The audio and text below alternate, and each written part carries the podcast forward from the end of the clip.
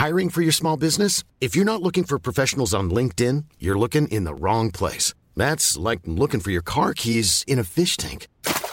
LinkedIn helps you hire professionals you can't find anywhere else, even those who aren't actively searching for a new job but might be open to the perfect role. In a given month, over 70% of LinkedIn users don't even visit other leading job sites. So start looking in the right place. With LinkedIn, you can hire professionals like a professional. Post your free job on linkedin.com slash people today. Hold up. What was that? Boring. No flavor. That was as bad as those leftovers you ate all week. Kiki Palmer here, and it's time to say hello to something fresh and guilt-free. Hello Fresh. Jazz up dinner with pecan-crusted chicken or garlic butter shrimp scampi. Now that's music to my mouth. Hello Fresh. Let's get this dinner party started. Discover all the delicious possibilities at hellofresh.com.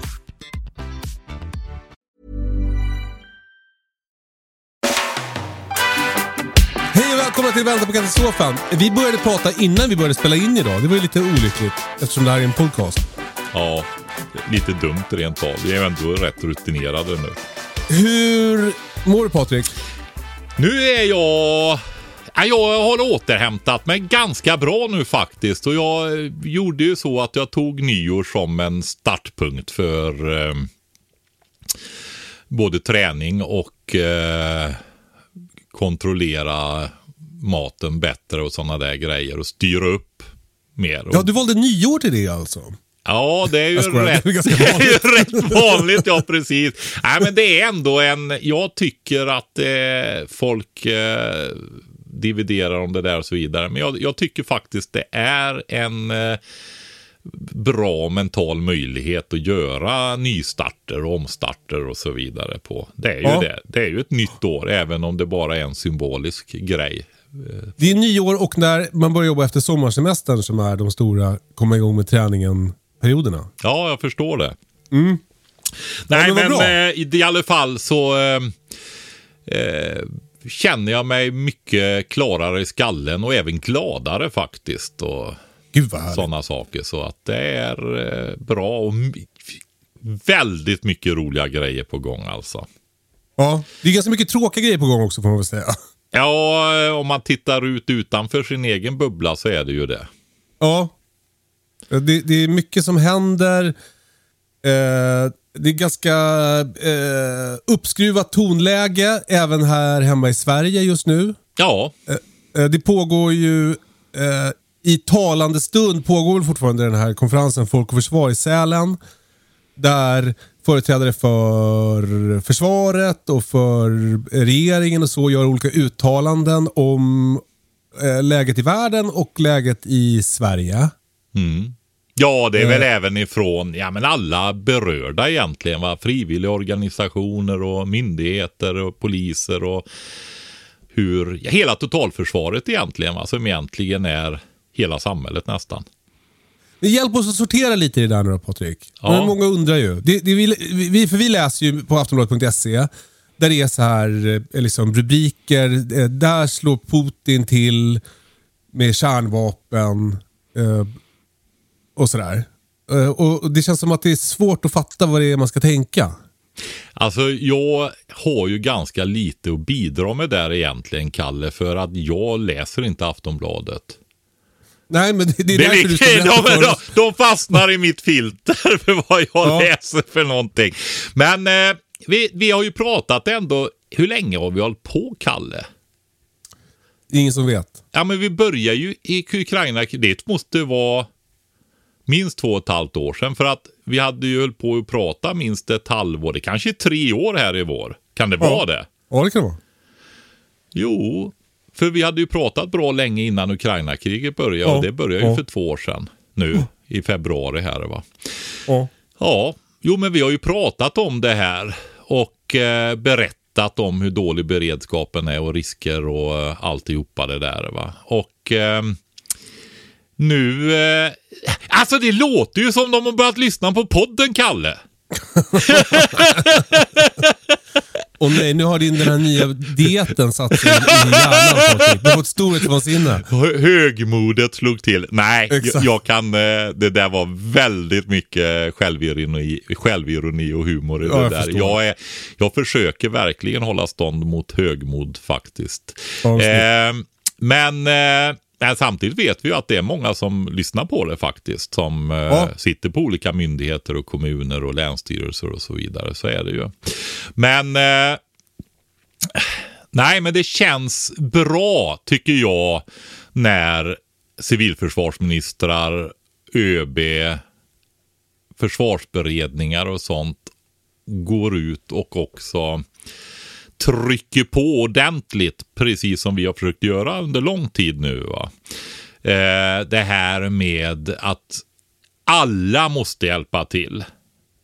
Alla institutioner av alla dess slag, alltså inklusive företag och sånt där och alla privatpersoner och vi kan inte vänta på liksom att någon ska säga något eller så vidare utan alla måste göra så gott man kan va. För att Ja. höja, höja våran motståndskraft. Och sen trycker de på det där som vi har tryckt på så mycket. Nej men det handlar ju inte om din cocooning i en krissituation utan det handlar ju om att vi ska kunna upprätthålla samhället va. Att hålla igång, att du ska kunna gå till din förskola som lärare eller till eh, din, dina gamla på, inom omsorgen och så vidare. Va? Sjukhus. All, allt måste hållas igång och det, det drar de ju eh, paralleller till Ukraina också. Jag, när jag ser på detta, jag tänker så mycket på Finland under vinterkriget, alltså andra världskriget där, va, när de höll stånd mot tiofaldigt större enheter. Va. Ja. Och de hade inte alls samma stöd som Ukraina har idag. Va? Visst, vi skickar ju över materiel och flygplan och vad var det du googlade där? 8000 man va? Ja. Frivillig, svenska frivilligkåren då. Eh, men ändå, och det, det visar just det här att försvarsvilja. När jag var ung då och engagerad i försvaret. Jag var ju i armén i, i fem år då. Även som yrkesofficer var med och utbildade ett par plutoner där.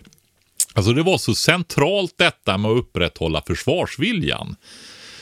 Eh, alltså att folk hade lite jävlar anamma rent ut sagt. va.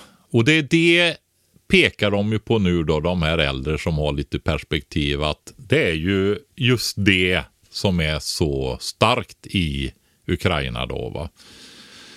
Ehm, Att man sluter upp liksom. Ja, och man bjuder till allt vad man orkar och man är taggade liksom så här att man ger inte upp utan man, alltså, du vet, man fortsätter fast det är knäckande, mentalt nedbrytande, det är kallt, det finns ingen värme, det finns inget vatten och så vidare. Alltså du vet så här va.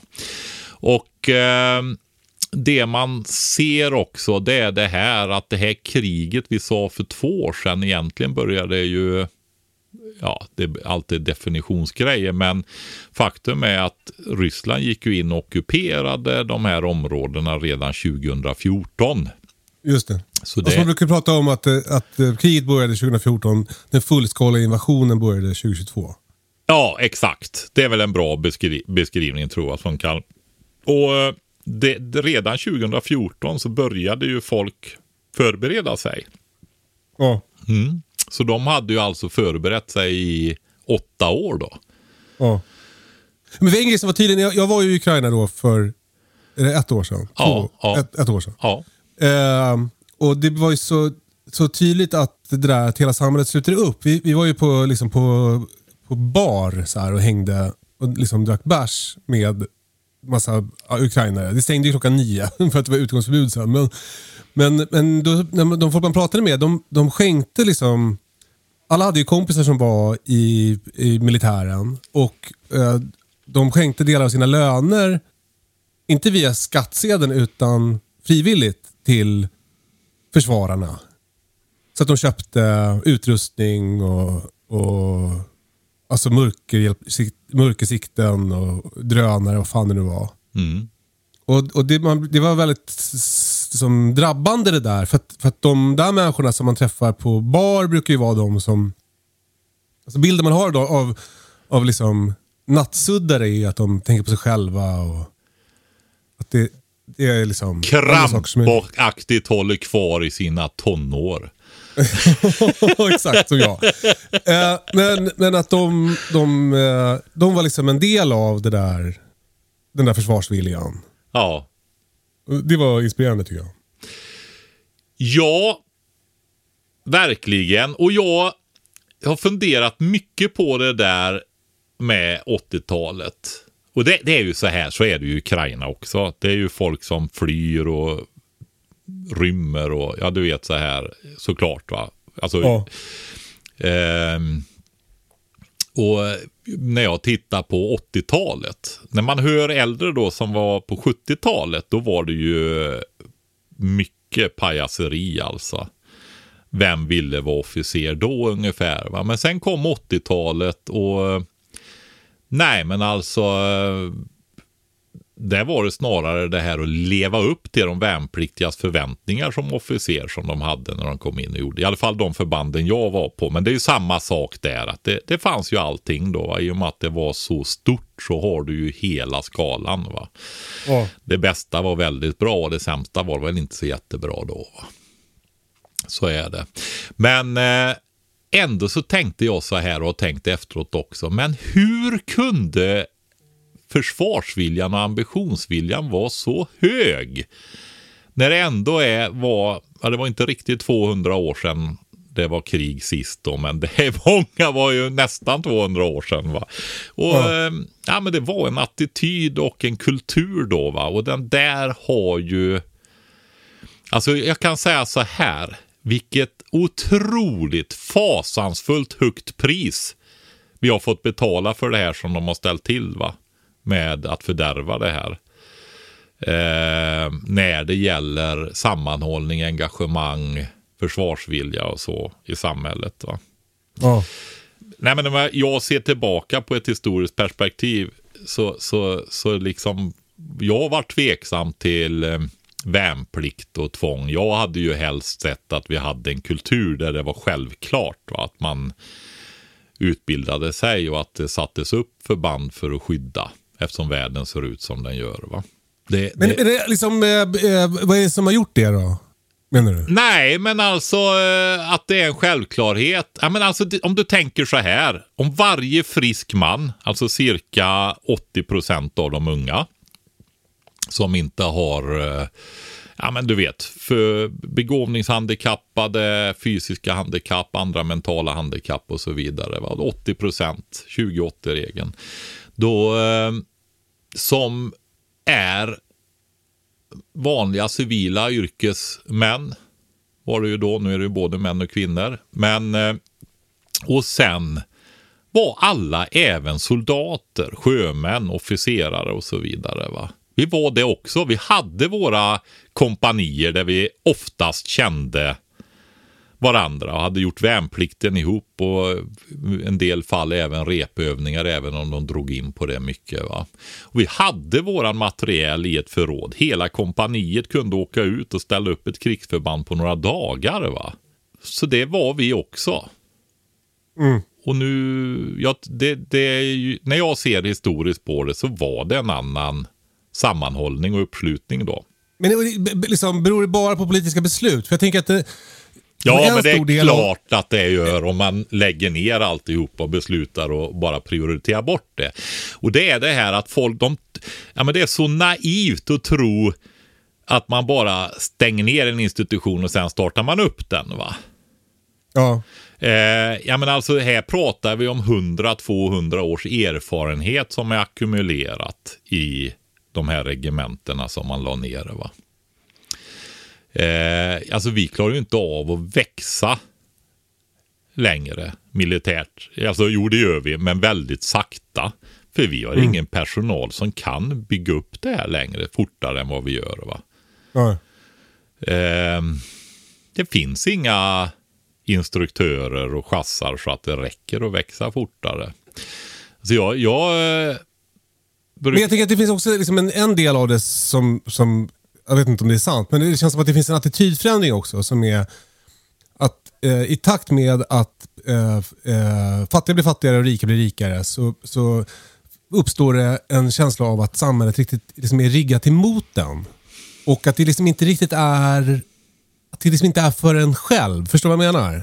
Ja, men absolut. Alltså är du, det- men det hänger ju ihop, men då kommer vi in på ekonomi och allting hänger ju ihop Ja. va. Alltså Ja, det är ju exakt. det här eh, som jag, om man tar ett historiskt perspektiv, så eh, du har ju som ung inte möjlighet att ha äga en egen bostad idag. Väldigt få Nej. av de unga har ju det. Det finns ju inte, alltså att äga sitt hem, att ha ett eget hem i Sverige så finns det ändå en hyfsat eh, stark känsla för det där. Jag tror att det är det är inte kanske lika, jag vet Tyskland, där har de väldigt mycket hyresrätter och sånt där då. Men ja, men i alla fall, det är ju så här att det här med att trycka pengar.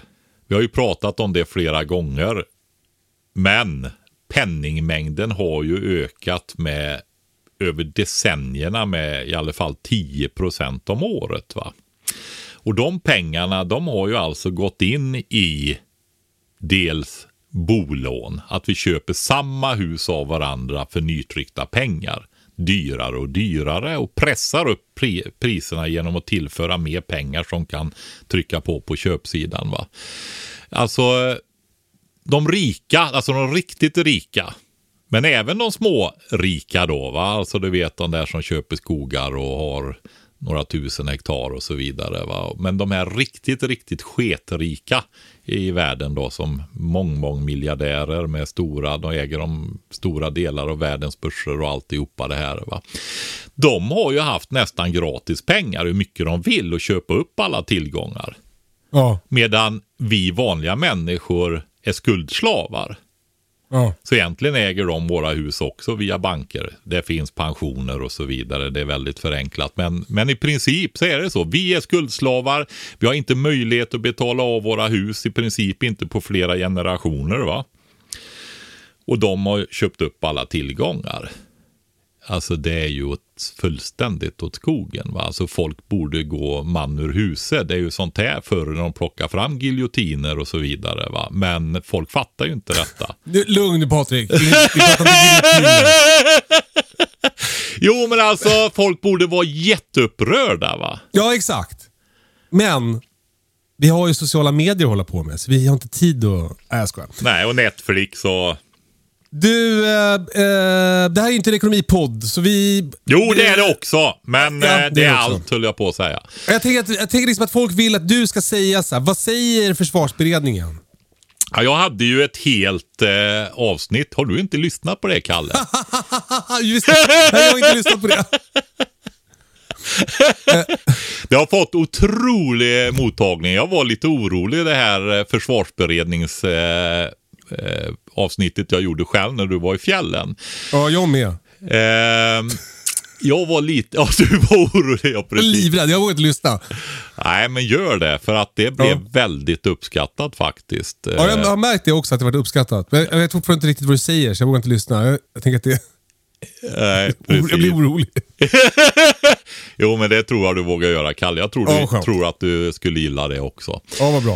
Eh, nej, men eh, de säger ju i det här att nu måste alla starta.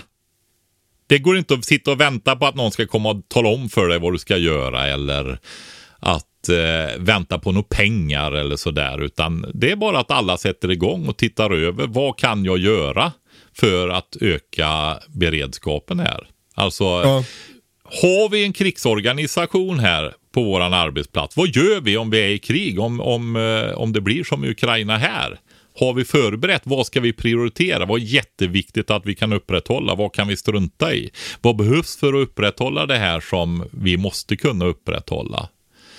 Eh, det prioriterade. Eh, men, men också att alla är en del av totalförsvaret. Alltså är du, att du går och löser dina egna uppgifter som du gör normalt. Alltså eh, äldreomsorg eller vad det nu är för någonting. Att du går, fortsätter, fortsätter och upprätthålla elkraftnäten. Du fortsätter att hålla rent bland sopor och sånt. Eller ja, ja vad man nu säger. Sophämtningen. Nej, men eh, eh, att, att det är alltså att få en, en motståndskraft. En hållbarhet i samhället. Och eh, ja, det jag reagerar på. Jag fick ett väldigt glatt, eller upplyftande ska vi säga, mail. Jag har ju berättat att jag var på kustbevakning, Sveriges största kustbevakningsstation i Göteborg. De hade ja. en gemensam eh, event, evenemang nere på, i Falkenberg. Det var nästan första gången de träffades alla. Det är ju en så mångfacetterad organisation, va? men då drog de ihop hela stationen nästan. Det var några enstaka som inte var med där och då hade de bjudit in mig som föreläsare där. Och eh, han ska på ett centralt möte nu, stationschefen där då.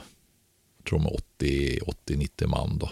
Och kvinnor också. Och de, eh, eh, då ska han ta upp det här, just där, det här att kustbevakarna måste förbereda sig hemma så att de kan åka till sina jobb när det är fullt kaos. Va? Ja. Och det var ju inledningen på min, för det var ju första gången jag var och föreläste för folk som är ditkommenderade. Alla andra kommer ju frivilligt, så jag tänkte jag får trycka in den här på-knappen med en gång då. Så jag sa ju det att syftet med den här föreläsningen det är att när ni kommer hem nu, då ska ni fundera väldigt noga på hur ni vill ha det hemma i ert hem, i ert hushåll. När ni ska lämna era barn och käresta där, när det är totalt kaos i landet och åka ut och lösa era kustbevakningsuppgifter. Och så tror jag jag sa någonting. Eller är det inte så viktigt det ni håller på med hela dagarna så det kan kvitta? Lite provocerande då va. Ja. De gör ju väldigt viktiga. En del av dem är ju extremt viktiga då. En del kanske inte är sånt man behöver prioritera i krig då. Men, eh, eller väldigt oroliga tider då.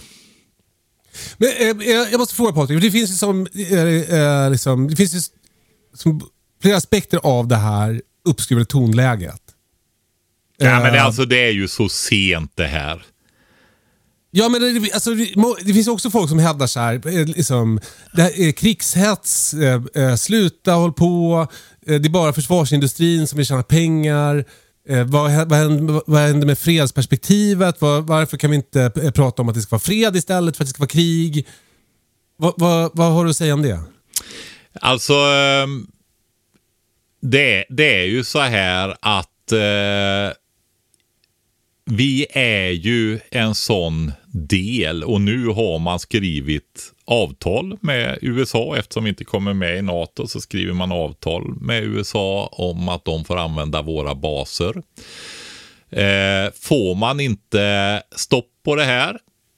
Alltså det är ju så här, man kan ju alltid sitta och hoppas och skita i allting. Ja.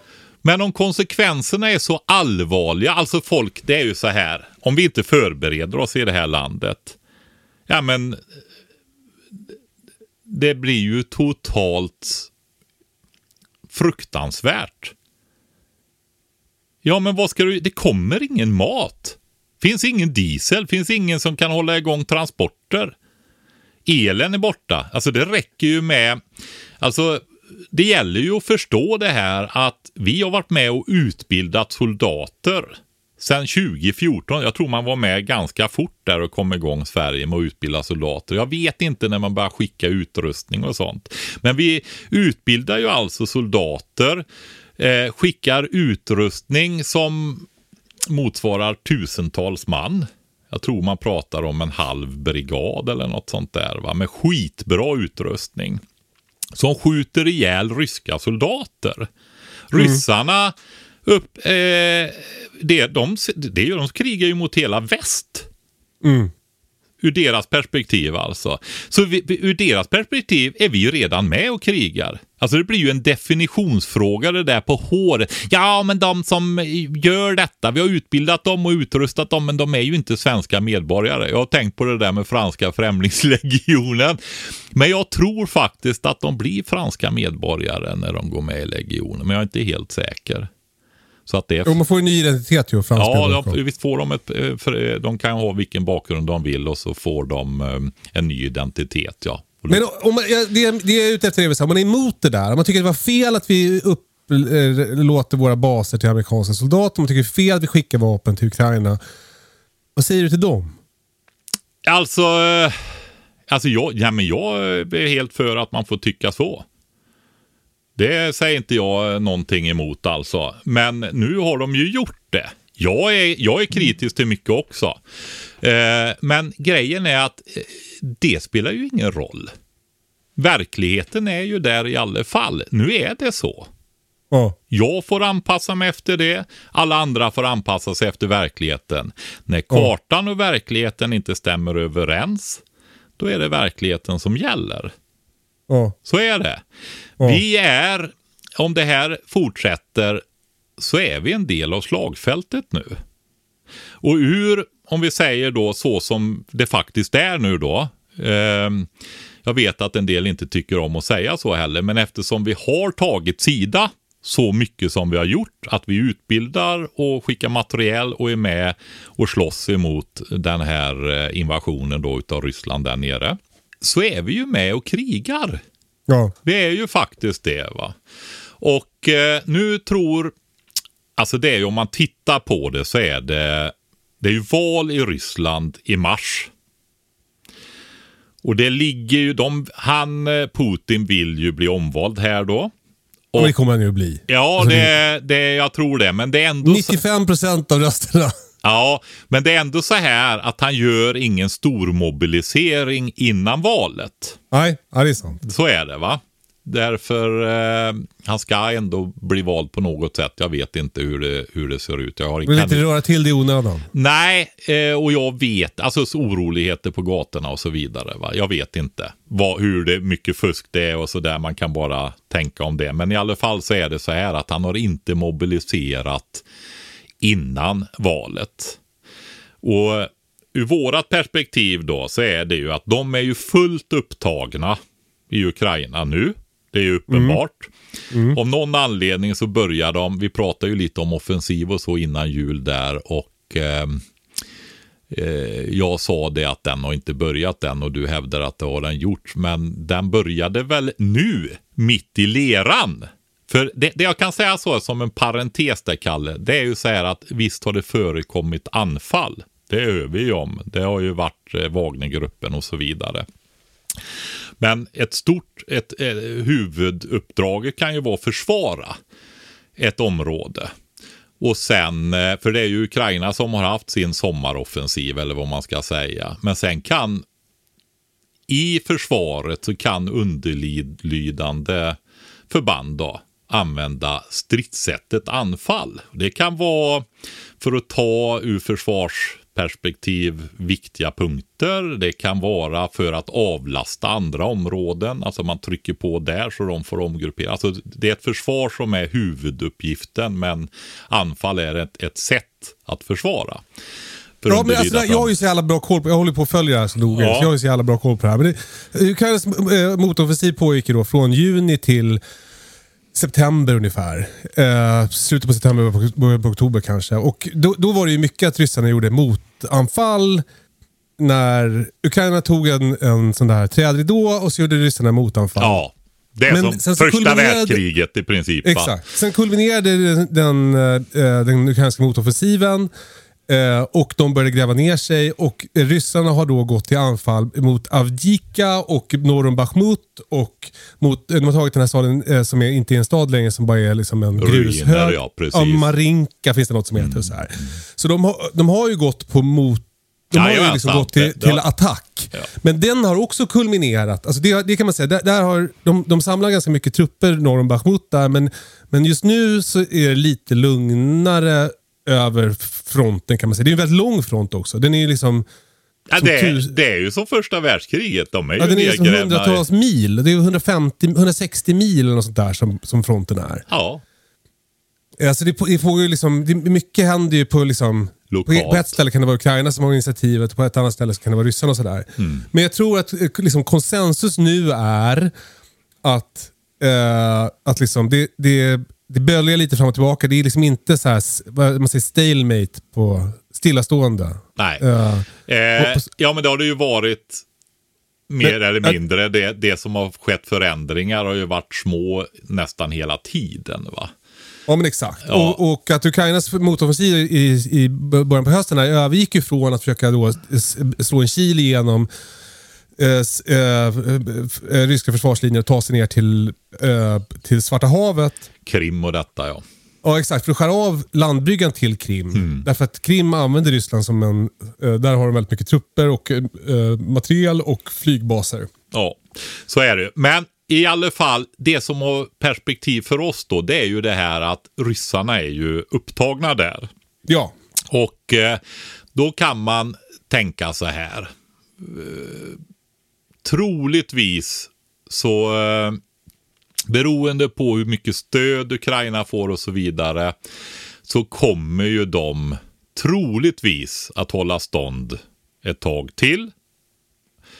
Och då är ju frågan, det var som jag sa till dig här innan vi spelade in, när tyskarna föll eh, Tyskland gav upp, då var det ju miljontals soldater kvar i Tyskland. alltså andra världskriget. Ja, precis. Ja. Ehm, så att liksom det är inte sista man skjuten liksom, utan det gäller att upprätthålla det under trycket också. Nu har ju ukrainarna varit helt fantastiska. Jag sa ju det här med eh, finska vinterkriget där och så vidare. Va? Men ja, jag, jag känner väl en liten varningsflagg här att eh, det som trycker på nu att de är så extra tydliga eh, ÖB, han har varit tydlig förut också i och för sig, men alla politiska partier, alltså den här, man ska komma ihåg att eh, försvarsberedningens rapport då, den som jag har ni inte hört den så kan ni lyssna på mina kommentarer till sammandraget då, de stora bitarna i den eh, i för, avsnittet innan det här då. Eh, men det, de är ju alltså överens, åtta partier, om det där. Man får inte glömma det. va. Eh, det är väldigt bred uppslutning på det. Och jag, min tanke själv då, alltså inte jag får någonstans ifrån, det är att de börjar se att det här kanske inte håller i längden. Va? Eh, det är ett så mycket större land som går på ett mindre land. Va? Och eh, det tar tid. Vi har inte tid, vi har redan förlorat för mycket tid. Det tar tid att få upp ett civilt försvar så att inte miljoner dör i landet. Va? För det är det det handlar om om det blir stopp på saker. Butiken är slut på två veckor och hur ska du få igång detta i det här kaoset och så vidare sen. Va? Ingen, ja, alltså det, det finns ingen förberedelse för någonting i besvärliga tider egentligen i landet. Va? Ehm, går inte att upprätthålla produktion eller någonting om saker fallerar. Alltså inflöden och, och energitransporter och alltihopa det här. Va? Livsmedelstransporter och, och sånt. Så att vi måste sätta igång jättefort med detta. För att det kan handla om sådana tidsperspektiv som kanske två, tre år. Det är också så här, nu, jag misstänker att de där mobiliseringarna som eh, ryssarna ska göra nu då när valet har varit och Putin har blivit återvald. Ja, men då ska ju de dels komma på plats, de ska utrustas, de ska organiseras, de ska utbildas och så vidare va? för att vara användbara. Annars så eh, är det att kasta allt i sjön. Va? Och förmodar att de ska användas i Ukraina. Jag såg också att ukrainska eh, militären, då, försvaret där, begärde en sänkt värnpliktsålder. Jag vet inte vad det betyder, men eh, eh, och att de skulle få in 500 000 nya man där också. va i mobilisering. Hur det ska gå till höll jag på att säga. Men eh, ja, så att det, det känns som att det lär hålla på ett tag. Så att i bästa fall så har vi ju några år på oss att förbereda oss. För jag i och med hur det här har utvecklats nu då, alltså om vi byter perspektiv till Ryssland, så är vi ju hela väst som är med och, och krigar Ukraina mot Ryssland.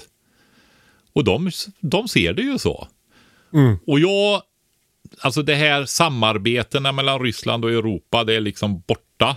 Det är förstört. Eh, de har stormaktsambitionerna, får inte glömma det, det är uttalat.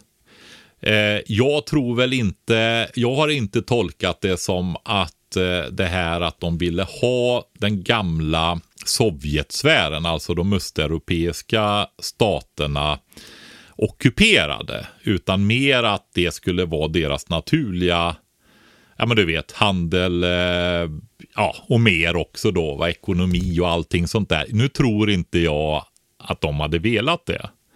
Polen har ju liksom förbjudit kommunistiska partiet efter de erfarenheterna. Va? Typ Ja, sådana ja. saker. Men, eh, men jag tror att i och med det här som har hänt nu då senaste två åren här.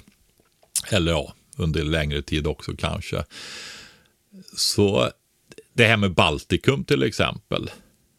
Det har jag ju berättat om flera. Titta på en karta. Titta i Finska viken där inne. Det är deras näst största stad ligger och varvskapacitet och Kaliningrad och det här. Va? Alltså det där att Baltikum är med i NATO där. Det, det, är, det är liksom inte acceptabelt för dem. va. Och nu är Finland dessutom. va. Så att blir det inte stopp nu i Ukraina på det här att de alltså inte kan fortsätta. Jag är ganska säker på, alltså jag, om vi säger så här, visst jag kan sitta och hoppas, nej, det är inte säkert att de, nej, men om de gör det då, ska jag ha förberett mig för det? Är det tillräckligt stor risk? Alltså för mig är det ju en uppenbar risk. Det är inte självklart att de inte går in det för att det är en sån nagel i ögat på dem. va? Är du med? Alltså vi måste ju förbereda oss på att detta händer och då är vi en del av slagfältet. Jag vet inte om de har kapacitet att få över soldater till oss. Men de har definitivt möjlighet att skjuta robotar på oss. De har definitivt, alltså baser, infrastruktur, försvåra, knäcka försvarsviljan. Eh, vilket som vi står nu inte verkar speciellt svårt att göra. Folk ska ju flytta och fly och, och alltihopa det här och gömma sig i skogen och ja, du vet, hålla på va. Eh, Och stoppat huvudet under armen hela tiden. Alltså barn, höll jag på att säga. Eh, och eh, du, du har det här med cyberattacker. Ja, men för det, det, Vi- det vi- har, du, redan. har du koll på hur kraftfullt det har varit i Ukraina? Jag har inte följt på detalj hur vad som... Du verkar du gör ju det bättre än vad jag gör nu på detaljnivå. Eh, ja, där. man kan väl säga att man... Eh, liksom, den, det, var, det, här var ett tag sedan jag liksom, eh, eh, hörde något, läste något om det här. Men att då var man som lite besvikna på, eller vad ska jag säga, på Rysslands förmåga när det gäller just cyberförsvaring. att de inte gjorde, lyckades åstadkomma mer. Nej. Exakt. Ja, Eh, och att Ukraina har liksom satsat väldigt mycket på försvar och att Ukraina också, de, de håller på och hackar alla betalterminaler i Ryssland och sånt där. Så det, det, det verkar som att det böljar lite fram och tillbaka. Men det, det är ju någonting som pågår. ja, det är det, men det slår inte sönder hela samhlet i alla fall. Nej, men det som verkligen slår sönder hela samhället här i Sverige är ju den här alltså, eh, påverkanskampanjen i sociala medier.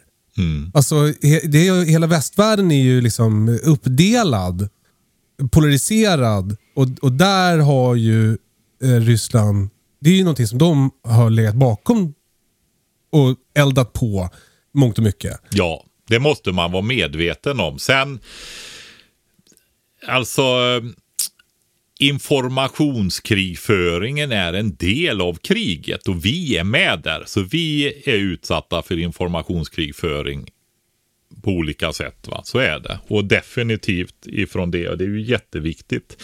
Men det är också eh, liksom som finns nu.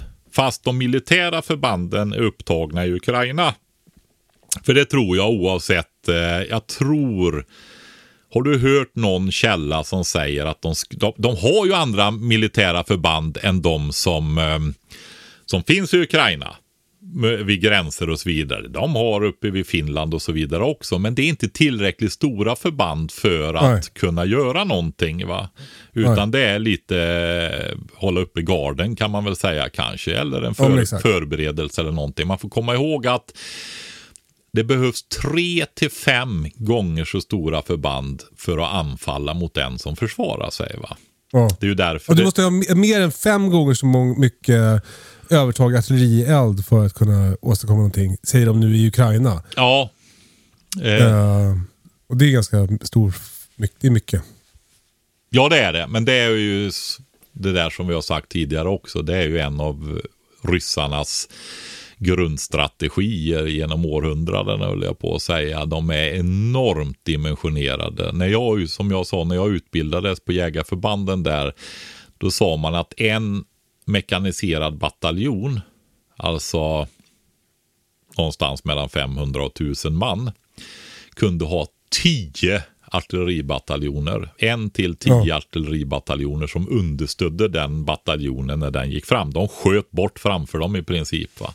Ja. Och det, det, är, det är liksom, det- det händer ju nu också. Nu, den trånga sektorn har ju varit på båda sidor ammunition. Ja, Och där fick ju då, eh, Ryssland har fått väldigt mycket ammunition från Nordkorea. Och Iran. Där, där, ja, precis. Men artilleriammunitionen tror jag framförallt är från Nordkorea. Ja. Där Ryssland har fått mer artilleriammunition från Nordkorea än vad Ukraina har fått från Europa. ja, ja, mycket mer har jag förstått Vilket att ju det är. liksom, är, är som orimligt. Ja. Det är, eh, ja men vi har ju inga, har inte haft någon produktionskapacitet. Du vet i decennier höll jag på att säga hur mycket de där, det har ju knappt haft någon artilleriutbildning, det har ju varit eldförbud och så vidare. Va? Ehm, och då, då ska de där stå där och tillverka några tiotals granater eller hundra granater om året. Det, finns ju, det går ju inte att upprätthålla en produktionsapparat, det har ju inte varit någon beredskap och sånt. Nej. Nej, så det här ska ju sättas igång. Men, men jag vet ju, Bofors ligger ju i Karlskoga i Värmland. Va? Det, är, det, det är bra fart där nu, så kan vi säga, utan att eh, säga för mycket då. Men de jobbar hårt där och nyanställer och så vidare. Så jag förmodar att det är så över hela västvärlden också då. Va? Men, men tillbaka då, det troliga är att vi har, men som jag sa, Första världskriget, skit innan, hungersnöd men inte svält under krigstiden där. Sen skulle det aldrig bli krig mer. Och sen stod vi där 39 med Per Albin Hansson. Vår beredskap är god, stod han och ljög på politikersätt. Eh, fast förväntas väl att man säger så som statsminister så att han gjorde väl det han skulle, skulle, skulle göra.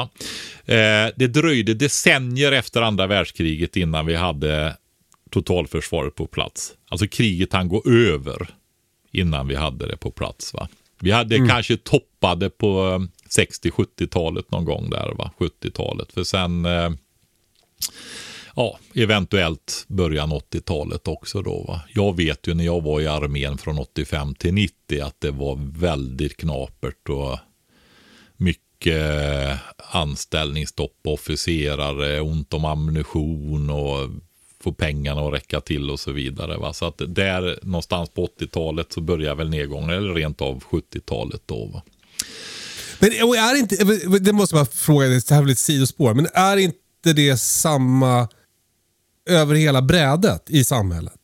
Att, för det där det jag liksom alltid undrat över. Så, det, för så länge jag minns så har det alltid varit eh, nedskärningar i den offentliga sektorn. Eh, Alltså det har alltid varit dåligt med pengar i skolan, det har alltid varit dåligt med pengar till sjukvård. Så jag tänker så här, när var det liksom bra? Alltså det måste ju någon gång ha funnits. Alltså, när, var- när, när pikade det? Och är inte det samtidigt där? Ja, man kan väl säga att eh, före 70-talet så hade vi ju väldigt stark tillväxt. Och det hade vi även innan andra världskriget. Så det är inte, vi stod ju med obombad industri efter andra världskriget när Europa skulle byggas upp. Alltså det är Just klart det. att det blev efterfrågan där. Men vi hade väldigt hög tillväxt även innan. Under decennier, många, lång tid alltså, långt ner från 1800-talet när alla de här jättefina storföretagen skapades. Eh, eh, och sen är det faktiskt så här att från eh, slutet 60, början 70 där så förändras ju samhället till eh, eh, mer bidragssamhälle, högskattesamhälle och då sjunker tillväxten. Den halveras i princip va? Eh, därifrån och tittar man på och du hade också, alltså man hade ju det här med ett jätte eh, positivt. Det gick ju så bra för Sverige. va. Och eh, tittar du ifrån, jag tror det är 73 till 93. Eh, så har man alltså nominella ökningar på lönebeskedet eh, på nästan 400 procent. Om inte minnet sviker helt där så tror jag det var 380 procent högre löner på pappret. Men reallönerna, de kom upp till noll. Alltså det skadade, du vet, de försökte devalvera och alltihopa, men vad man lyckades var ju att ta 30 och 40-talisternas bolån och de inflaterades bort med löneökningar va?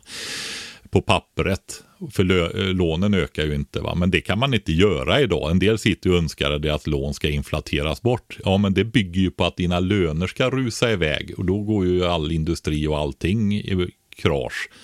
De har inte råd med det. va. Det kunde man göra då, men nu kan man inte göra. Det gick i krasch då också. Många industriområden, så är det. va. Men eh, notan kom ju i stålbadet. Och det, det, är ganska enkelt. Du ser på t-shirtarna, när ska vi få tillbaka de där 30 miljarderna vi gav till bankerna? Och så skyller man på bankerna. Men så var det hundratals miljarder som man gjorde besparingar på, och konfiskerade i pensionsfonder och privata pensionssparanden och allting. Va? Jag tror bara 250 miljarder togs ur eh, pensionsfonderna, va? statens pensionsfonder, för att betala undan Greklands skulder i princip. Va? Eh, och där man, man eh, pumpade på hela tiden. Det här som man brukar säga allt åt alla. Och det var så fina år och liksom det här. Va? Ja, men det skedde ju med en skuldsättning av staten. Va? Och där höll det inte längre sen. Och man försökte försvara krona och allting med 500 procent ränta och sånt där. Va? Och eh, efter det då har det bara, vi har aldrig återhämtat oss efter det skulle jag vilja säga. Va? Så är det. Och, jag tror att eh, när du säger så här bidragssamhället, så här, det, jag tror liksom att min farsa skulle nog säga att det är som eh, idén om den, som den liberala idén om den fria marknaden och sådär som, som har varit problemet. Eh, den hade vi ju innan. Den hade vi innan och då hade vi hög tillväxt. Så är det. Eh, så att eh, jag, jag, är ju en, eh, jag har ju varit på vänsterkanten. Jag har ju till och med suttit i kommunstyrelsen här för Vänsterpartiet. Då, men jag har ju liksom insett det där. Alltså jag, jag kom ju ner, jag har ju berättat om min mamma och vak och det där. va. Eh, när hon skulle till akuten, då är ju situationen den här. En lång korridor, innersta halvan hyrs av kommunen till korttidsboende och den inre är sjukvårdsavdelning. Eh, mitt emellan de där så är det en, en fyrvägskorsning och svänger man vänster där så kommer man till en hiss. Och de här fantastiska undersköterskorna och sjuksköterskorna där de körde ju full hospice på det här korttidsboendet åt oss. Så vi fick ju komma och gå när vi ville. Och de gick ner till helikopterplattan och öppnade dörren åt oss på bottenvåningen. Så vi fick komma in fast det var stängt i huvudentréer och så vidare. Va? Så gott de kunde gjorde de det här i alla fall. Så att vi gick in där och det är ju liksom ett akutintagsväg, eller hur? Helikoptern, allvarligt trafikskador och så vidare. Va? Mm. Och eh, så gick vi genom korridoren, svängde av och åkte hissen upp till mamma. När min mamma skulle till akuten, då ska de ringa efter ambulans. Så ambulansen får åka ett varv runt huset, gå upp i huset och hämta mamma, åka ner ett varv runt huset och se in i akutintaget.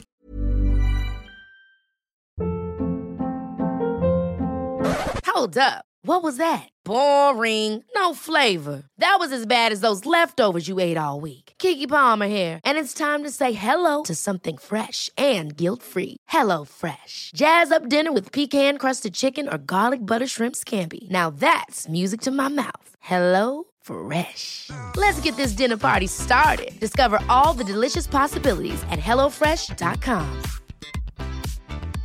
Hiring for your small business? If you're not looking for professionals on LinkedIn, you're looking in the wrong place. That's like looking for your car keys in a fish tank. LinkedIn helps you hire professionals you can't find anywhere else, even those who aren't actively searching for a new job but might be open to the perfect role. In a given month, over 70% of LinkedIn users don't even visit other leading job sites. So start looking in the right place. With LinkedIn, you can hire professionals like a professional. Post your free job on linkedin.com slash people today. Quality sleep is essential. That's why the Sleep Number Smart Bed is designed for your ever-evolving sleep needs. Need a bed that's firmer or softer on either side? Helps you sleep at a comfortable temperature? Sleep Number Smart Beds let you individualize your comfort so you sleep better together. JD Power ranks Sleep Number number 1 in customer satisfaction with mattresses purchased in-store. And now, save 50% on the Sleep Number limited edition Smart Bed for a limited time. For JD Power 2023 award information, visit jdpower.com/awards. Only at a Sleep Number store or sleepnumber.com. Vi, vi, vi gör så här Patrik, tycker jag. För att en grej som många undrar över just nu är ju... så- Alltså många som lyssnar på den här podden kanske har liksom kommit igång med sin beredskap och sånt där. Ja. Men, men, men eh, jag tänker så här, vad, vad, är, vad ska vi liksom säga till våra lyssnare att de ska säga till sina arbetskamrater, sina familjemedlemmar nu när många undrar över det här med hemberedskap? För det verkar som, det är så här, ska vi hänvisa dem till podden? Det känns kanske lite mastigt. Det är ju fan 200 avsnitt snart. Ja, men eh, vi har ju några inledande avsnitt där. Vi har ju ett avsnitt där vi faktiskt gör en sammanställning av hemskt vis och går igenom alltihopa vad man kan göra. Och sen Ja, har vi ju avsnitt på varje område som fördjupning. Eh, Jag men tror, aldrig, jag tror aldrig vi kommer igenom alla, alla, alla bokstäver i hemskt vis, Patrik. jo, jag tror vi faktiskt har gjort det? Ja, jag tror det. Sen skulle det Ja. gå att köra en del igen faktiskt. Det tror jag. Ja. Men jag vill också säga så här att eh, alltså jag, det kom precis innan vi började spela in podden idag. Jag måste läsa den. Eh, det kom en, ett, eh, vad kallas det, meddelande säger man va? Ja. Eh, jag hade en diskussion med min sambo för tre dagar sedan. Uttryckt att jag tycker inte han bryr Alltså sig. det här står i brevet då. Ja, ja, det kan vi säga i meddelandet då, va, i, i Ja. hennes då. Så, och jag tycker att han inte bryr sig om att vi borde förbereda oss. Han tyckte jag var paranoid, fast han sa det inte rakt ut. Eh, och jag tänkte skriva ett mejl om det då. En i familjen har skygglappar och en annan vill, ha, vill vara beredd. Och så kom det här igår. Han undrar vilken källa jag har på mina påståenden. Eller om jag skrämmer upp mig med mina forum och poddar sådär. Vad säger man? Alltså det, det börjar ju med liksom att en människa någonstans åtminstone måste upp uppbringa en vilja av att försöka titta på saker och försöka förstå hur är det egentligen. Att, Är brevet slut nu? ja, det är det. Ja, bra. Det var tydligt när det bara, när Ja, slutar ja, brevet och när börjar ja exakt. Bra. Nej, men det var ju jag. Det börjar ju liksom med att en människa åtminstone måste vilja Ja. sätta sig in i en sak. Och inte bara välja att trycka bort och gömma sig bakom ja, det ordnar sig säkert eller och så. Va?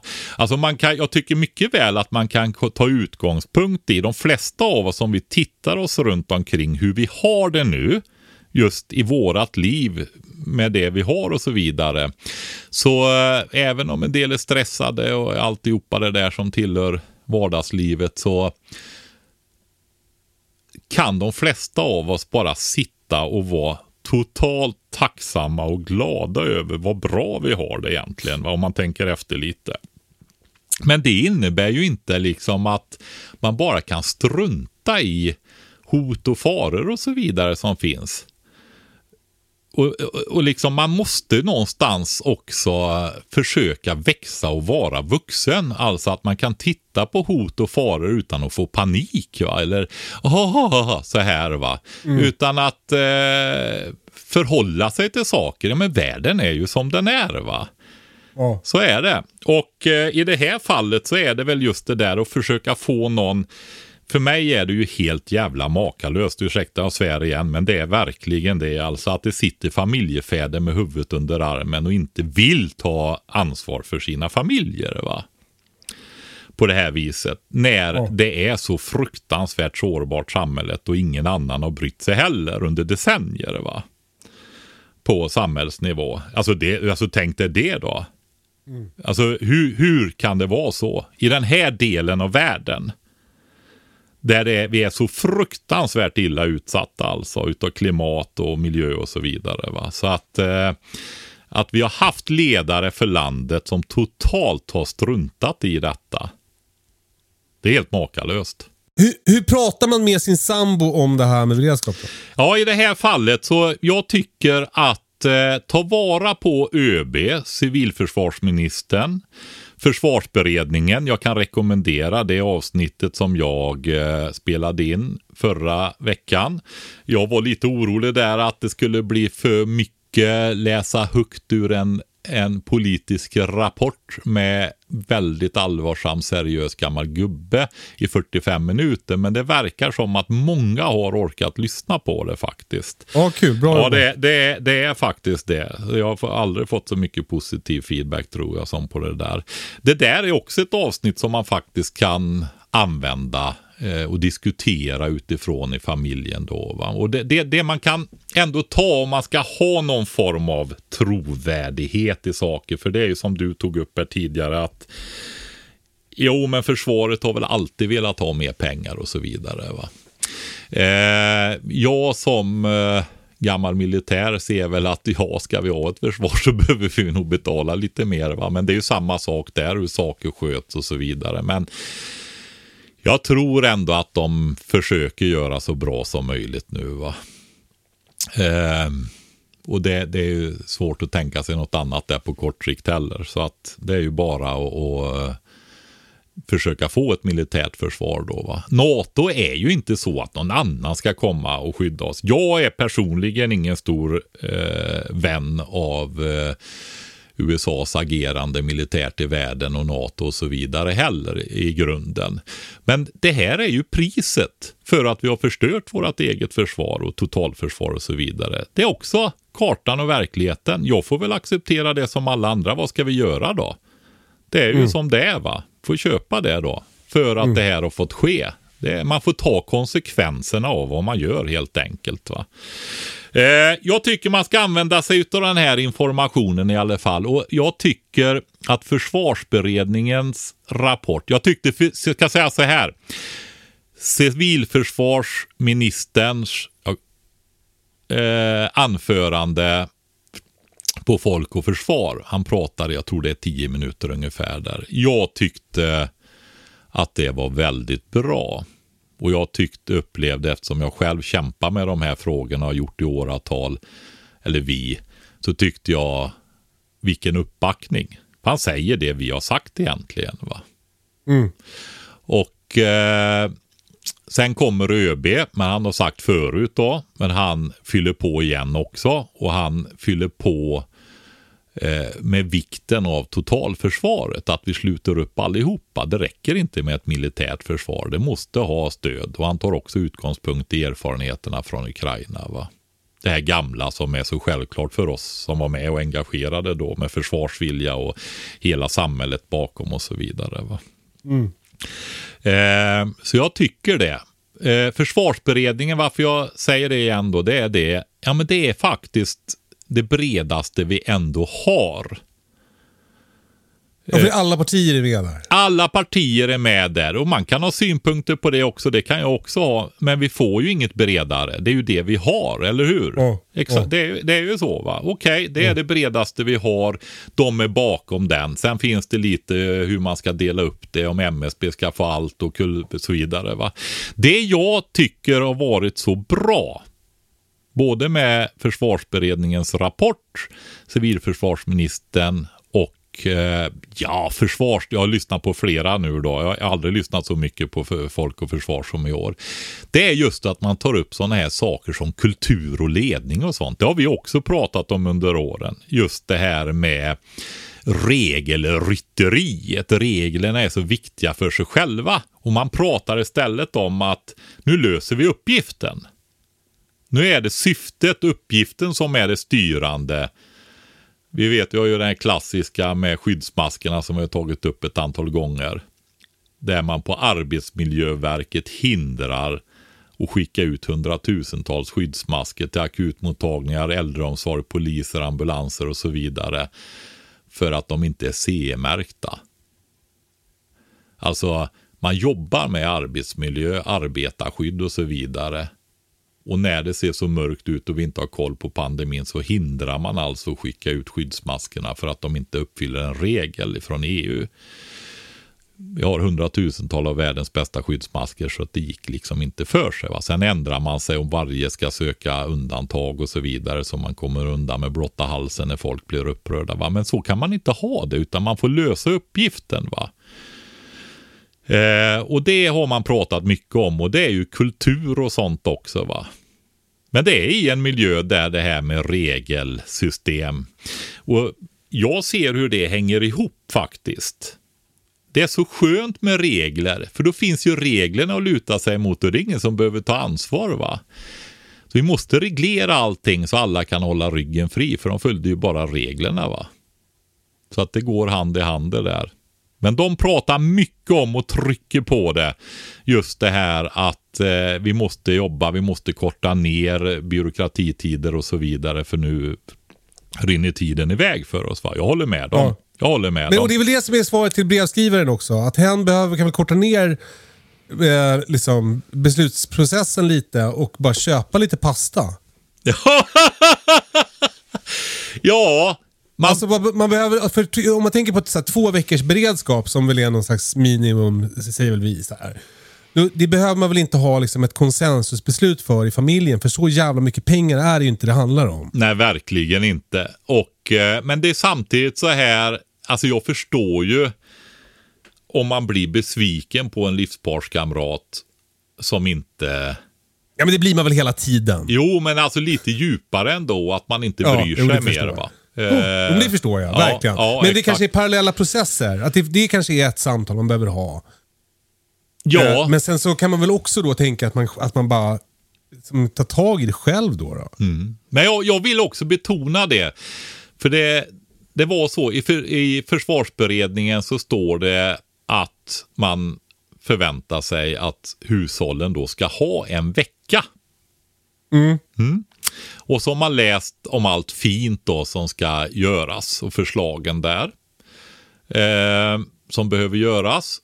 Och då tänker jag bara så här, ja, den där veckan, den räcker säkert när allt det här är på plats. Och så vet jag att Nej, de håller på att diskutera vem som är ansvarig och hur ledning och sånt ska se ut också. Va? På tal om ledning, vi behöver faktiskt ta upp det här med snökaoset i Skåne också i den här podden. Just det, det har vi också. Men i alla fall, det är det det är. Det finns ingenting. Så en vecka, vem fan ska Nu svor jag igen, jag vill sluta ja. med det. Nej, det går bra. Ja, jag vet du svär ju som en borstbindare, Kalle, men jag försöker, jag försöker bli en bättre människa. Ja, jag tycker inte att det är bättre eller sämre människa för att man använder speciella ord. Ja, ja jag tycker att man Förstärkningsord. kan... Man, ja, ja, precis. Jag, jag har, har haft ett väldigt mustigt språk också och försöker dämpa det lite grann i alla fall. Mustigt språk.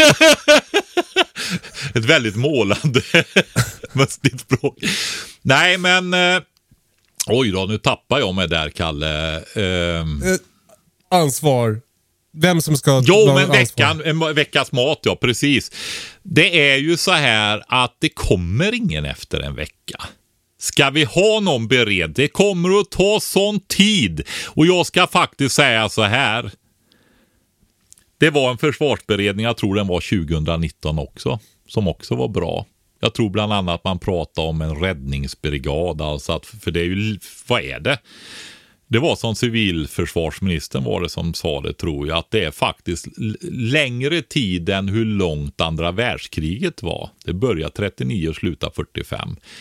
Sen vi tog beslut om att upprätta ett civilförsvar och vi har fortfarande inget. Alltså, hur... Och de kallar det, ja men det är demokratins... Nej, det är det inte. Det är en eh, sjuk, fet cancersvulstig byråkrati som mal sönder allting.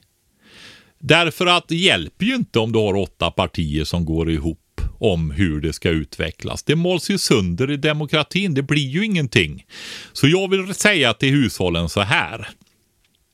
Är det så att det blir de allvarligare konsekvenserna framöver det kan bli allvarligt i form av sabotage och så vidare om de lyckas slå sönder under kallaste månaden i detta århundrade elsystem och så vidare. Vi har inte ens pratat om att det varit så jävla kallt ju. Det hade varit ett helt avsnitt i vanliga fall. Ja, oh. så, så är det. Men eh, så att det kan drabba oss på sekunden egentligen. Va? För mm. vi, vi, ur fiendens perspektiv så är vi i krig. Så är mm. det. Så att de, de, för dem är det vi ett legitimt mål om, om de skulle vilja göra det. Va? Eh, men om vi då tar det här riktigt allvarliga, då, då kanske vi har ett par, tre år på oss. Och jag säger så här. Jag är så otroligt besviken på vad man åstadkommer med sina resurser inom, inom eh, stat, kommun och alltihopa det här, regioner och så vidare. Va? Och hur man gång på gång visar att man inte klarar av att göra någon verkstad. Man gör fortfarande vi, alltså, vi, kanon. Vi fastnar inte i det där du Patrik. Nej, det, där, nej men det är ju så här, du har ju skogsbränderna va. Man gjorde jättefina utredningar efter 2014, 2018 var det ännu sämre va. Sen har man återhämtat sig lite grann efter det va. Men det, det, är också, för, jo, men det, är en, det är en motivationsgrej det här. Därför att jag känner inte att jag kan lita på att de lyckas åstadkomma någonting. Därför att allt vi har sett på senare decennium är att man fördärvar och att man inte klarar av att få till. va. Det är fan inte något, alltså smågrejer, köpa lite frystorkat och så vidare till ledningsgruppen på kommunen och brandmännen. Det är väl en sak. Folk sitter med hundratusentals kronor, flera stycken i löner och så är det det man åstadkommer. Va?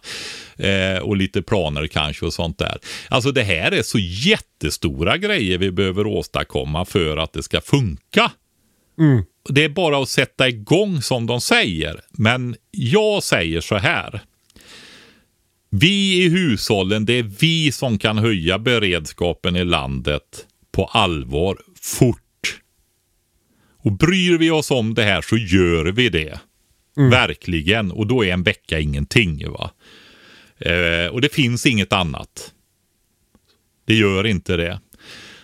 Så vill du hjälpa till och göra i ordning för din familj men också då samtidigt för ditt samhälle, din by, din stad och hela Sverige. Så, eh, så, så är det, då hänger det på oss än så länge i väldigt mm. stor utsträckning. För det är vi som kan göra det fort. Det är jätteviktigt. Mm. Mm. Och jag hoppas, jag hoppas, och det är ju det här jag hör ministrar och sånt säga att vi kortar handläggningstider och beredningstider och allting nu för att trycka på. Jag hoppas de lyckas jag skulle bli så ofattbart glad om mm. de gjorde det alltså. För det, det, är ju så att ska det bli på allvar ett bra totalförsvar så är det ju så att de har ju tagit våra pengar och sitter på de stora resurserna så de måste få dit det va. Men vi får göra vad vi kan. Mm. Man kan inte sitta och tycka att de borde ordna det när de inte har gjort det va. Utan, ja men då har vi inget. Ja, det, mm. det de borde ha gjort det. Så sitter vi där utan mat till barna och så sen va. Och vatten mm. eller någonting. Men vi får ta tag i det helt enkelt. Får sätta igång. Ja, exakt. Men eh, jag tänker på, vi pratar ledning, kultur, hålla ryggen fri. Det har ju varit, har du hunnit följa det här som hände i Skåne under jullovet nu, Kalle? Alltså jag var så jävla sjuk så jag har lite dålig koll om jag ska vara helt ärlig. Men det, det var en massa människor som blev fast på, som lämnade sina bilar på en väg. E22. Ja, de pratar ju om tusen fordon. Oj. Ja, alltså ja, vad kan det vara? 10 meter per fordon och de står tätt en mil. Eh, troligtvis längre då va. Och eh, det tog ju dygn. Och det som blev så uppenbart där, eh, det var ju två saker. Dels att folk ger sig ut trots varningar om dåligt väder. Alltså det är ju inte första gången alltså det blir eh, folk skrattar i norr om att de har sådana problem i Skåne när det blir vinterkaos där. Men det beror ju för att de i norr vet inte hur det blir i Skåne när det blir vinterkaos. Va? Det blir ju nästan som i, i, i fjällen. Inte riktigt, men åt det hållet. Det blir enorma driver och så. Det finns ju några decennier bakåt i historien liksom, där de gräver fram hus. Va? Mm. Eh, och skottar gångar och vägar där det är högre än hjulastarna snödrivorna. Va? Så att, ja men det är väl inte bara det, det är väl också att man inte, det finns liksom, eftersom det händer så sällan så det är liksom inte ekonomiskt försvarbart att ha en organisation för att ta hand om jättemycket snö. Nej, men då är det å andra sidan så att när du får varningarna Eh, då hade vi ju massa regementen och sånt i Skåne på den tiden med, så det fanns ju mer resurser då på de tiden. Men mm. i alla fall, när du då får som privatperson, får varningar och så vidare. Så, ja men alltså man får ju se till att låta bli att åka. Eller måste ja. du åka, ja men då får du väl åtminstone se till att du har ordentliga kläder med dig i bilen. Ja. Eller, och lite vatten. Och är du diabetiker kanske du ska ha med dig lite mat så att du kan hålla igång blodsockret i balans och så vidare. Va? Ja. Men nej, det är alla bara undrar varför. Ja, exakt. Och, uh, ingen, uh, alla bara undrar varför ingen hjälpte dem. Va? Det blev för stort. Men mm. sen, det var den ena grejen, att folk förberedde sig inte i bilarna. Va? Det har vi ju pratat en del om. Jag vet inte hur mycket, vi, vi får väl säga någonting om det också sen då. Men det andra, det var ju det här. Det hände ju ingenting de kom ju dit olika och det var ju så stort och ingen hade överblick eller liksom någonting och poliser och räddningstjänst och hemvärn och allt möjligt. Men det var ju kaos.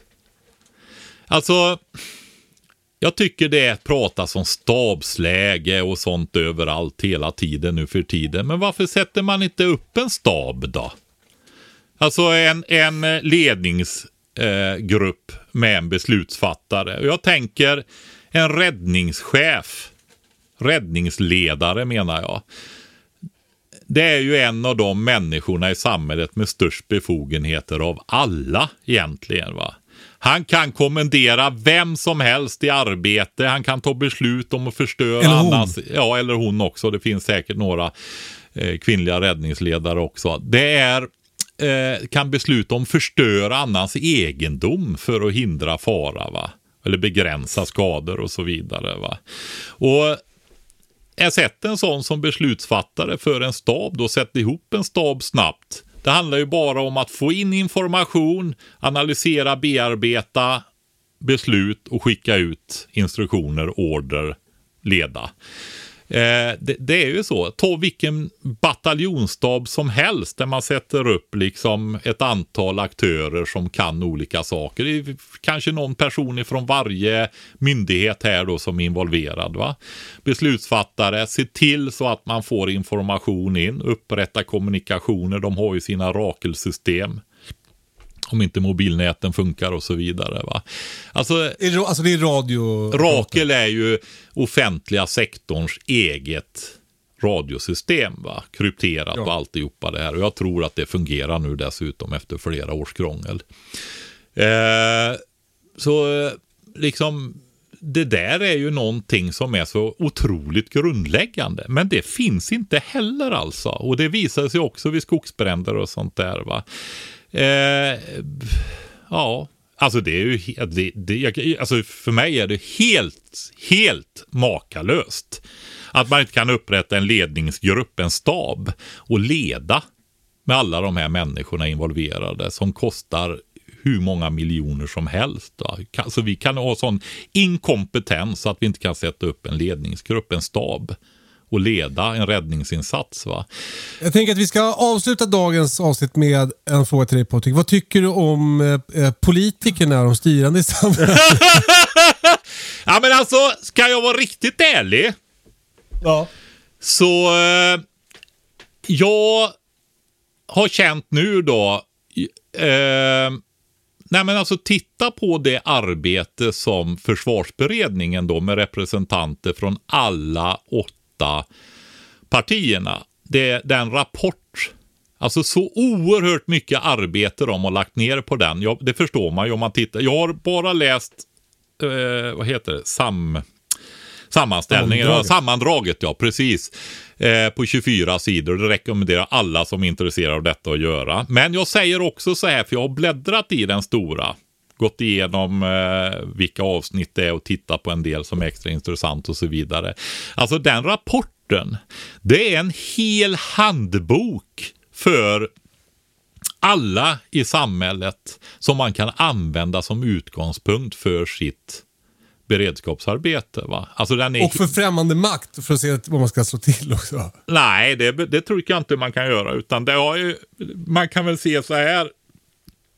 Att de får ju, det ligger ju på bordet hur dåligt det är.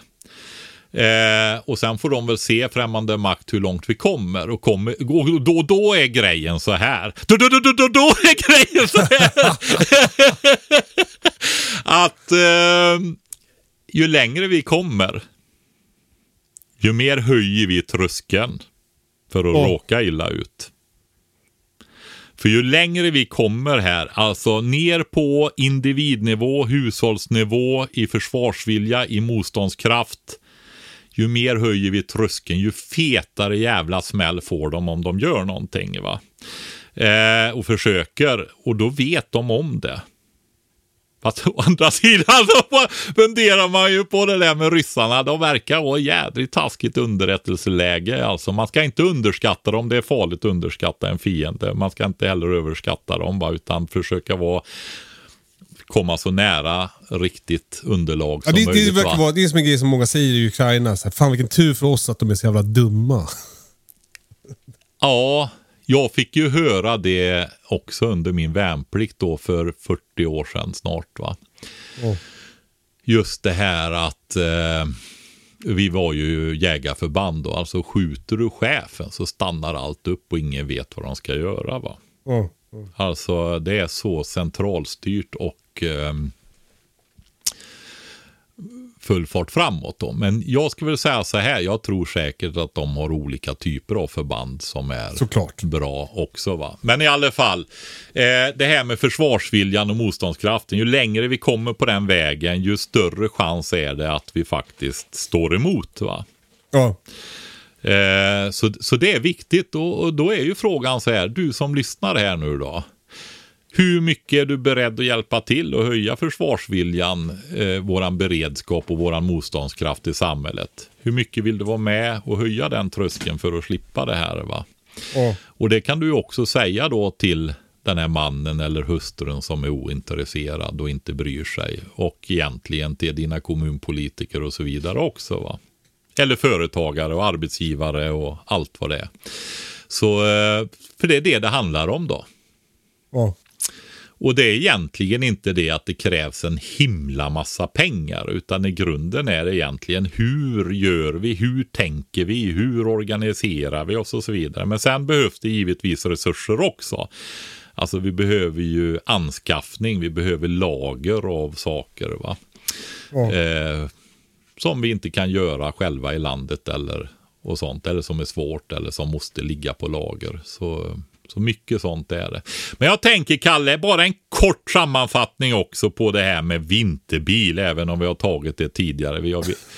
Ja, ja, verkligen. Det tycker jag också. Ja. Men den... Vad ska man ha i sin bil när man ger sig ut på vintervägar? Ja, men det är liksom det här med skydd. Ja. Till att börja med alltså förmåga att upprätthålla kroppstemperatur. Alltså det börjar ju med att du har riktiga kläder i din familj. Mm. Så att man kan vara ute i alla väder. Riktiga skor, riktiga underställ, riktiga tröjor och överdragskläder. Och i andra sammanhang också då riktiga regnkläder. Och Ja. regnskor också då om det är täta kängor eller gummistövlar eller vad det är. Alltså det måste ju finnas riktiga. Och är det då bil och det är bilåkning i besvärligt väder eller väldigt långa sträckor speciellt på vinterhalvåret. Då ska de kläderna vara med i bilen. Du kan behöva lämna din bil. Faktiskt. Ja, för, alltså, det, vi körde igen från fjällen nu eh, eh, efter, för några dagar sedan. Och Då skulle vi köra liksom 60 mil någonting. Det var 28 minusgrader. Eh, och då tänkte när vi körde på de där liksom inlandsvägarna så tänkte jag så här, fan om vi får punka nu, då är det ju dåligt på riktigt. Ja, men det är ju det. Alltså för, för i 28 minusgrader, då kan det, bara, det spelar ingen roll vad barnen har för kläder på sig. De kan liksom inte vara ute riktigt då. Nej. Alltså när de inte är vana. Det, det är... Bra du sa det, Kalle. Det, är viktigt att trycka på det också. Att mindre människokroppar är mycket känsligare och barn är ju små. va? Eh, de har svårare... De och- flesta i alla fall. Jo, jo, men alltså barn är ju mindre generellt sett. Va? Sen finns det vuxna som är mindre också. De är också sårbarare. Men barn är ju ännu mindre och de är mest sårbara. Så att de har ju svårast att hålla temperaturer och sånt. Va? Ja. När det verkligen ställs på. Både åt båda hållen faktiskt. Eh, det säger sig kanske lite själv det, men det är viktigt att tänka på det. Eh, förutom kläder så tänker jag att man ska ha eh, vi försöker ha det året runt faktiskt och det är i eh, jag tycker att det hänger ihop med första hjälpen-utrustningen i bilen då att man har ordentliga filtar. Ja. För även på sommaren är det tillräckligt kallt för att stöter du på någon skadad, chockad eller så vidare så är det ju väldigt viktigt att, att hålla dem varma. va. Ja. Så att det är väldigt bra med en kraftig yllefilt och det gäller ju till dig själv också om det, om det är en sån här situation då. ja. Eh, på vintern så ska du ju även ha Det kan också användas om man kör fast i snön. Ja, du menar att köra på ja, så att det fäster. Ja, precis. Eh, du ska givetvis också ha skyffel med dig. Och eh, sen tycker jag det här vanliga då, nu tänker jag inte bara på den här situationen i Skåne där, utan generellt, du ska givetvis ha boxerlina och tändkablar med dig så att du kan Ja. starta en bil med hjälp Alltså var- det hade jag nytta av på vägen upp. Jag, det var, alltså jag var, jag var ganska dåligt humör, men det är ju lätt det när man ska köra till fjällen. Alltså för att det är så mycket med packning och barn som gnäller och du vet. Eh, Men så kom vi någonstans, eh, första avfarten till Vemdalen och då var det någon bil som hade sett den lite för sent och försökt svänga och inte lyckats svänga utan bara kört rakt fram in i snödrivan och satt fast. Och då blev jag på gott humör, ska jag veta, för då fick jag dra loss dem. Ja, Och då, då eh, var jag glad att jag hade boxerlina. För, för det hade jag inte en annan gång och då drog jag av ett spännband för de håller inte för att... Ett sånt här enkelt spännband håller inte för att dra upp en bil. nej. Så man behöver en riktig boxerlina. Det är allt värt att ha. Ja, men det är ju det va. Och det kan ju vara även om du själv behöver komma upp och det kommer. För det är förvånansvärt många som inte har det va. Ja, Och tändkablar är väl ännu färre nu för tiden. ja. Men eh, och i kyla så är det ju så här att det blir svårare för batterierna att hålla spänningen i kyla. Just det.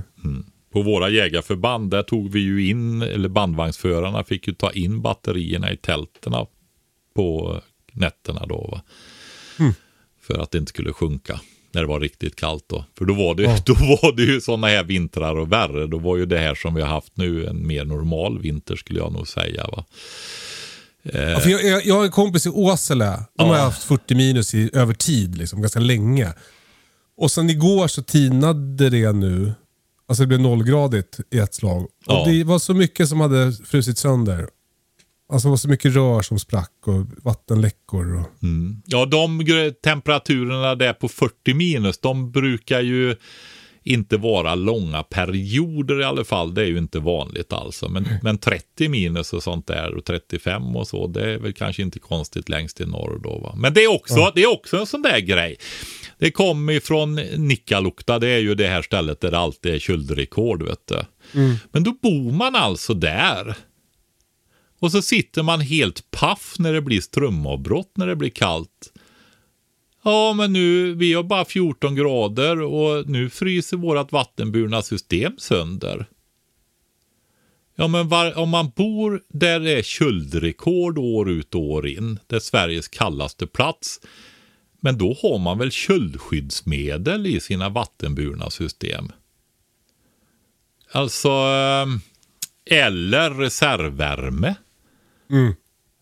Det är ju lite som det här med att sitta där nere. Men jag kan väl också, ja, så är det. Men vi hade det där med bilen och utrustningen då. Va? Det är ju den här mest elementära utrustningen för att kunna dra loss, gräva loss, starthjälp om det behövs och så vidare. Va? Eh, kläder. Men jag vill också säga då att vatten är ju en grej. Mm. Och då är det ju så här att har du en 5 eller 10 liters vattendunk i en bil på vintern, vad händer då? Den fryser. Du får köra bra långt om den där ska hinna tida när du får upp värmen i bilen. va? Så är det. Ja. Eh, vad finns det för alternativ då? Jo, det är faktiskt en möjlighet att smälta vatten och koka vatten och så vidare. Smälta snö. Ja. Ja, precis. Jag hade en eh, två dagars med barnbarna här nu. Och där, där, där var eh, utbildningen bestod i eh, tillaga Bullens pilsnerkorv i konservburken på ett litet Espit-kök som de hade fått. Du vet sånt där hopvikbart som du eldar med sprittabletter. Som du kan ha i fickan. Eh, och samtidigt så ryms det då åtta sådana här större Espit-bitar i det. Alltså tabletter med alkohol i. Ryms hur galant som helst i ett handskfack. Kan de suga på på eh, skolavslutningen i nian sen också? Nu, nu får du berätta för mig. Alltså att det var alkoholtabletter. Det var... ja, suga på! Du, det är nog en annan form av alkohol där tror jag Ja, ja, ja. okej. Kalle, Kalle. du, Ja, men eh, ja, men alltså kunna- bara, bara för just det här med vatten då. Om det blir ett dygn så blir det jättejobbigt om du inte har vatten va ja. Så är det. Eh, nu vet inte jag hur det gick med bandvagnar och köra längs den här mil eller två eller tre mils avstängningen där. Eh, med bandvagnar och dela ut vatten och så vidare. Men det är ju ingen självklarhet och det är inte självklart heller att det är så jättemånga och att det är någon som kan komma och hjälpa det heller om det händer andra saker och sånt där. Om vi kör fast i samma eh, eh, trafikstockning under vintern och blir stående, så kom till mig. Jag kommer att ha gjort upp en eld inom 10 minuter. Ja, ehm, precis. Att göra upp en eld, att ha möjlighet att göra upp en eld, det kan vara helt avgörande för det är ett av de bästa skydden du kan ha liksom. Eh, verkligen. Så det ska man ju ha också. Ja, Jag tänker inte ens på det för jag har ju det i fickorna.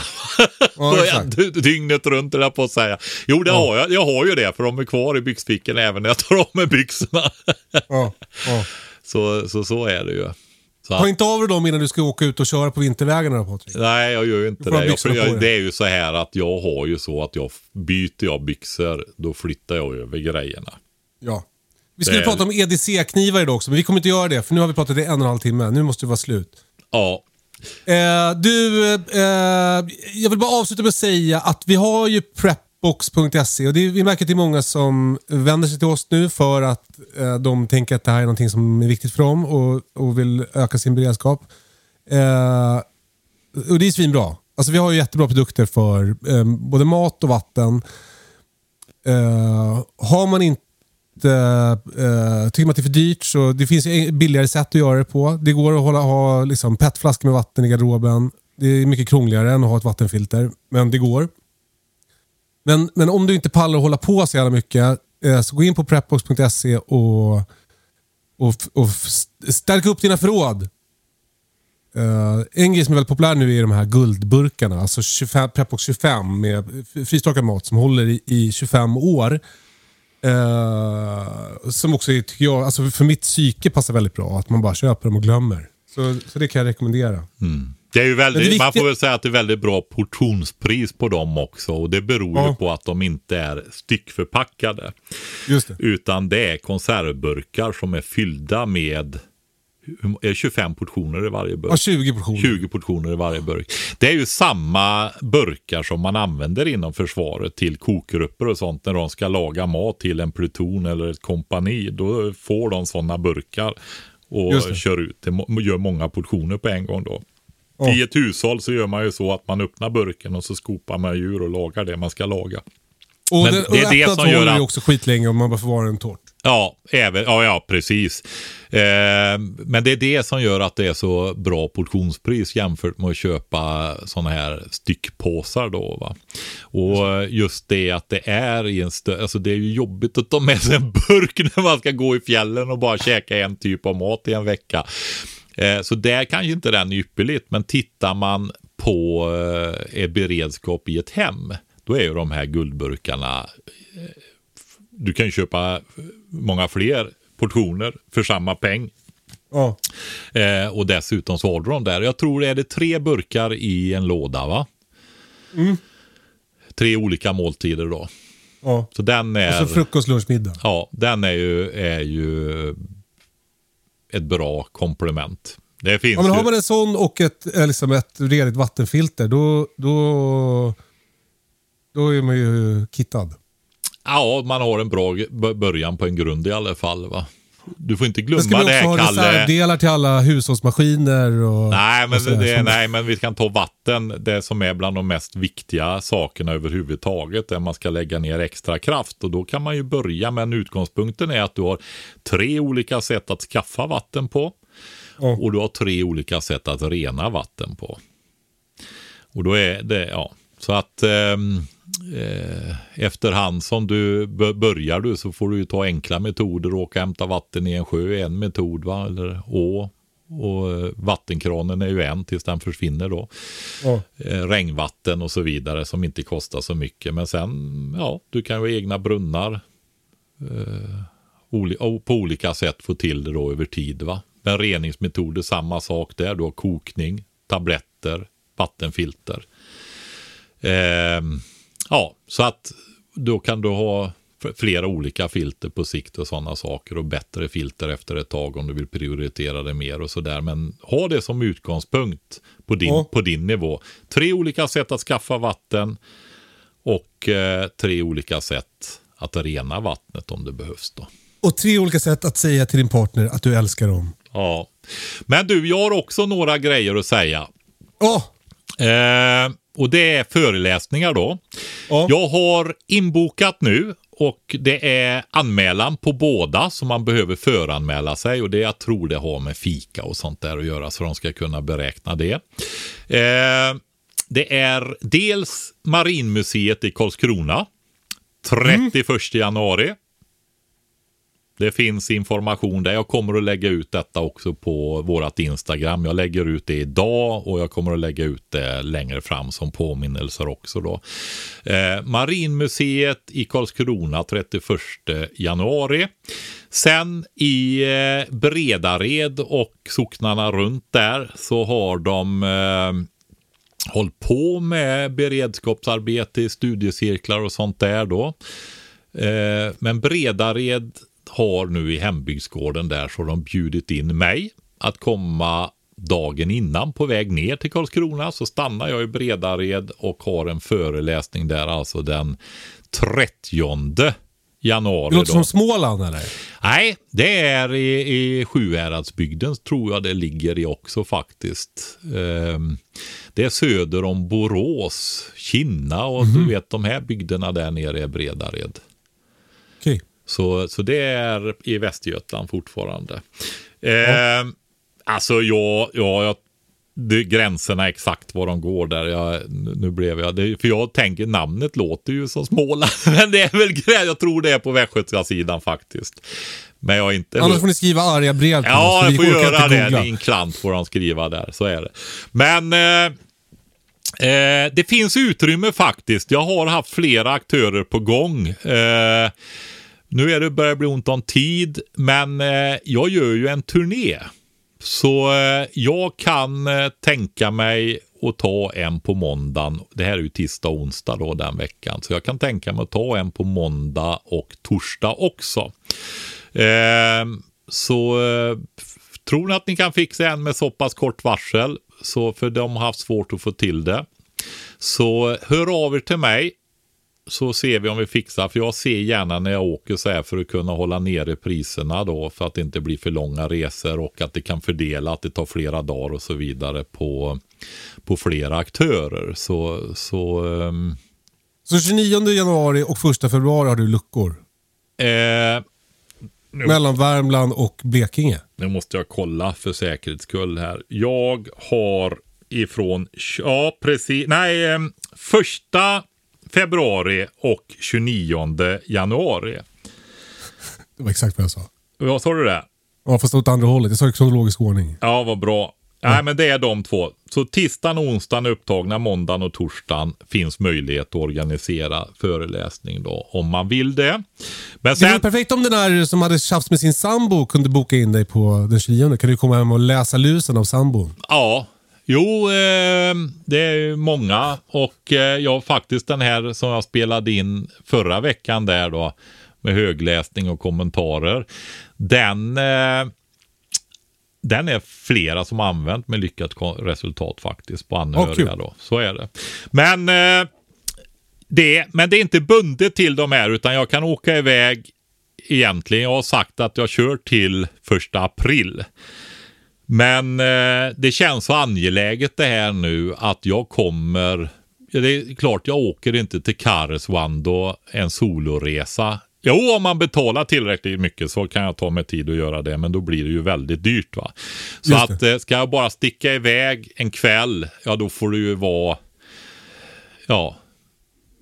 Hyfsat nära. Ja, precis 40-50 mil i alla fall va. Men det är ju bra om man kan komma, ja det är det tycker jag också. Kombinera med, med någonting bredvid. Kanske kan du komma till mig? Jag, det där kan, kan, kanske jag kan pröjsa dig för att komma hit och fixa min hydrofor. ja, precis. Jag köpte en ny hydrofor förresten. Ja, du köpte en hydropress, Kalle. Hydropress, ja, just det. precis. Det är sluttjafsat nu. Nu köper jag en hydropress istället. Ja, för en hydrofor. nu måste vi sluta Patrik. Ja, eh, Föreläsningar. Hör av er om ni vill ha föreläsningar. Bra. På temat hushållens ansvar, förmåga att ta och fortsätta sina egna uppgifter i samhället så vi kan upprätthålla samhället som vi alla är så beroende av. Eh, finns också kursplatser kvar. Småbruk.se, min och min hustrus webbsida. Också beredskap men inriktade på basal kunskap om eh, egen livsmedelsproduktion då, ur ett beredskapsperspektiv. Eh, finns också platser kvar där. Biodlingskurser och trädtillverkning och slöjd. Underbart. Ja. Ta chansen. Öka din beredskap genom kunskap. Mm. Eh, tack för idag Patrik. Tack Kalle. Härligt att surra med dig igen. Ja, nu är det tre veckor sedan tror jag. Ja, ja det var helt, det känns rätt eh, konstigt. Ja. Nu kör vi på. Eh, ha det så bra allihopa och eh, eh, lycka till. Eh, så hörs vi om en vecka. Fortsätt mejla frågor till hejkatastrofen.se och ta hand om varandra. Puss och kram. Hej då! Hej då!